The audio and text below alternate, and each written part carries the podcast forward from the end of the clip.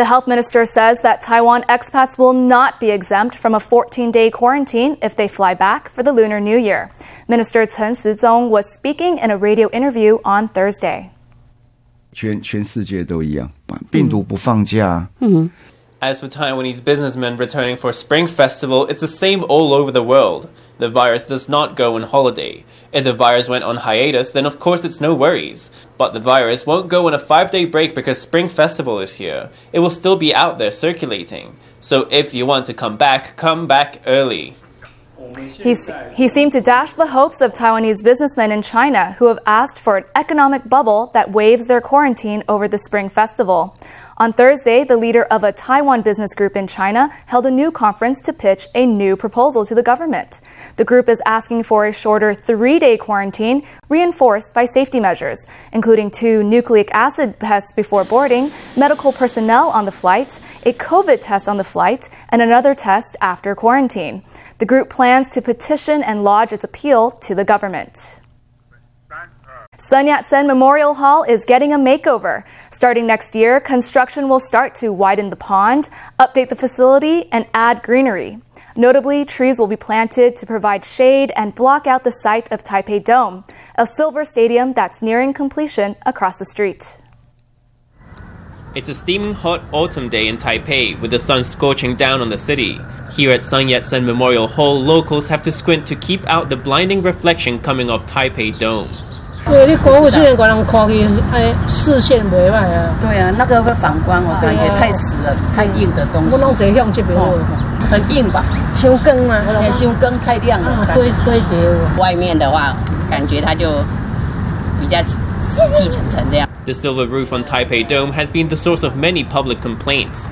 At Sun Yat-sen Memorial Hall, locals once had an unbroken view of the sky, but now the dome is blocking the horizon. In a bid to bring beauty back, the hall has announced a major redesign, the first since its establishment 48 years ago. Sun Yat-sen Memorial Hall has lots of rigid pavement, making it hotter in the summer. We hope our renovation can bring it closer to the original blueprint, using large trees with big trunks that provide shade. Not only do they give shade, they can also make the backdrop of Sun Yat-sen Memorial Hall more beautiful. The makeover will feature a larger central pond that reflects the face of the memorial hall, similar to what architect Wang Dahong had originally intended. Also, like in the original designs, the renovation will introduce a mole lined with trees to offer shelter from sun and wind. The interior of the building will also be redesigned. Work is scheduled to start early 2021 and finished in 2025. Construction will be done in several stages to limit the impact on visitors. Handshaken drinks are a burgeoning market that's bursting with creativity. For the second year in a row, the government sponsored a contest to recognize drink vendors with new and exciting ways of showcasing fruit. The competition attracted 122 entries from 32 drink stores, which were judged in a blind taste test. Formosa News reporter Stephanie Yang heads to the finals to scope out Taiwan's most intriguing handshaken drinks.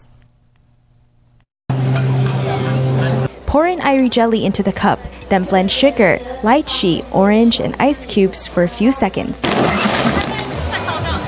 This lychee orange smoothie is ready to drink. It's one of the drinks that made the finals of the 2020 Taiwan Fruit Creative Drink Competition held by the Agriculture and Food Agency. The competition attracted 122 drinks from 32 drink stores across Taiwan. We launched this product in the United States. It's been available in the United States since July this year, and the response has been good because lychee is an oriental fruit. It has a very strong aroma. Lychees and oranges are a very good combination. Taiwan drink vendors competed in three categories healthy drinks with a high pulp content, drinks with coffee or tea, and aesthetically pleasing drinks. All the drinks must feature Taiwan's vast selection of fresh fruit. 过去我们办了好几年 都是在夏季。We had held this competition in the summer because Taiwan is very hot during the summer. But this year we thought Taiwan's fruits are available year round, especially pineapples, bananas, papayas, guavas, or lemons.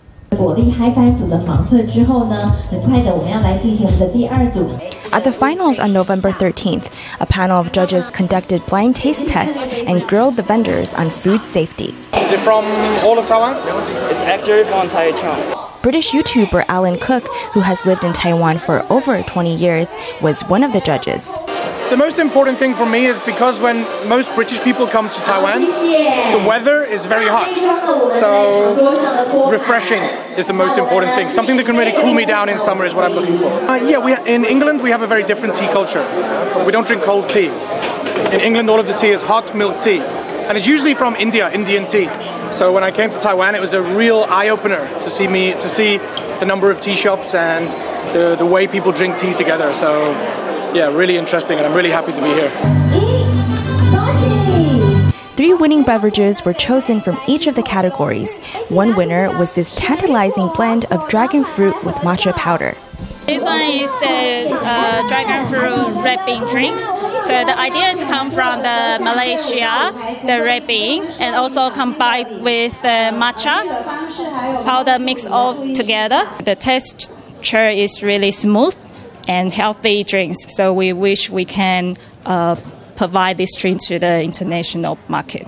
Winners got a cash prize as well as the chance to be featured on a television show. The Agriculture and Food Agency hopes to encourage more drink shops to concoct creative beverages that incorporate the bounty of the kingdom of fruit. Formosa News, Stephanie Yang, Lu Botong in Taipei.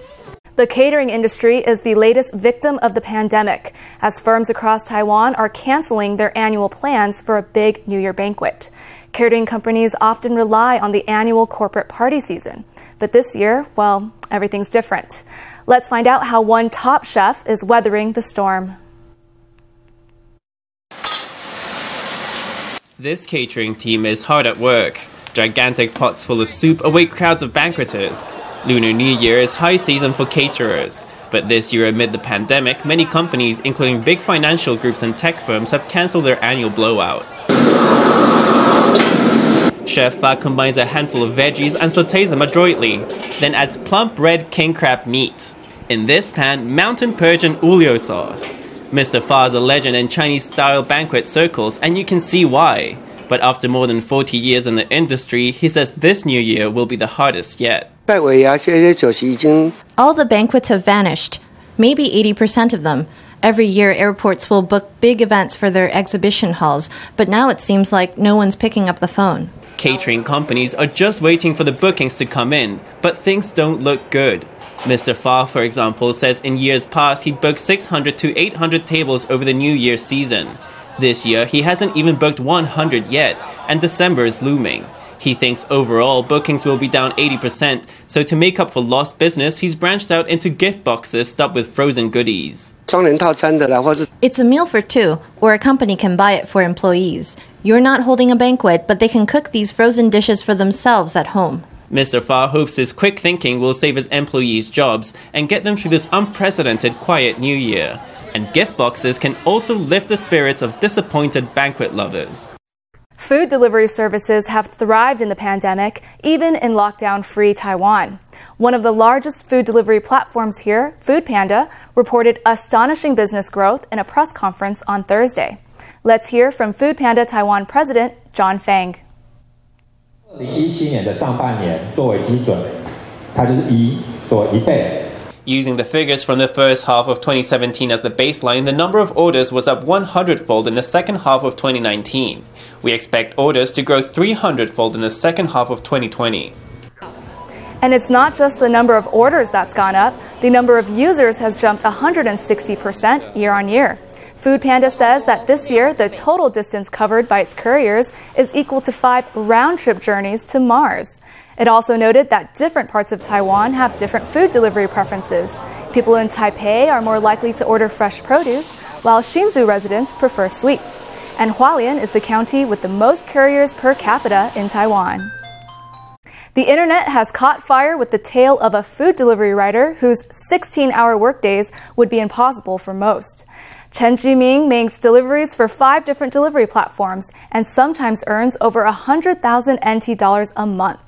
He also cuts down on expenses with extreme frugality. His dream? Home ownership.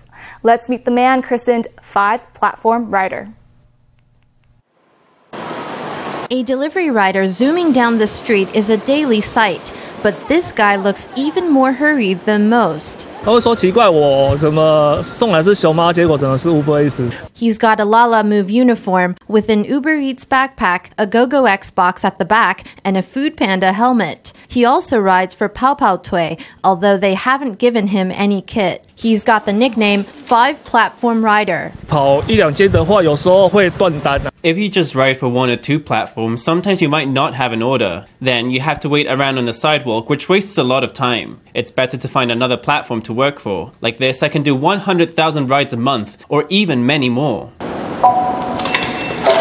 Mr. Chen is 38 and once worked in a factory. Last year, he started riding for Pao Pao Tui in Tainan, then moved to Penghu to test his skills. In March, he moved to Taipei. He takes deliveries from 5 a.m. to midnight and rests just two or three hours at noon. He takes about 60 orders a day. One month, he made a whopping 160,000 NT. 不会说五间的东西都一起拿，因为 I don't take things from five platforms and deliver them all together. That would end in chaos. I do one platform all at once, then look on another platform. I choose Taipei because although it's expensive here, it is a paradise for delivery riders. There are so many more people ordering delivery than anywhere else.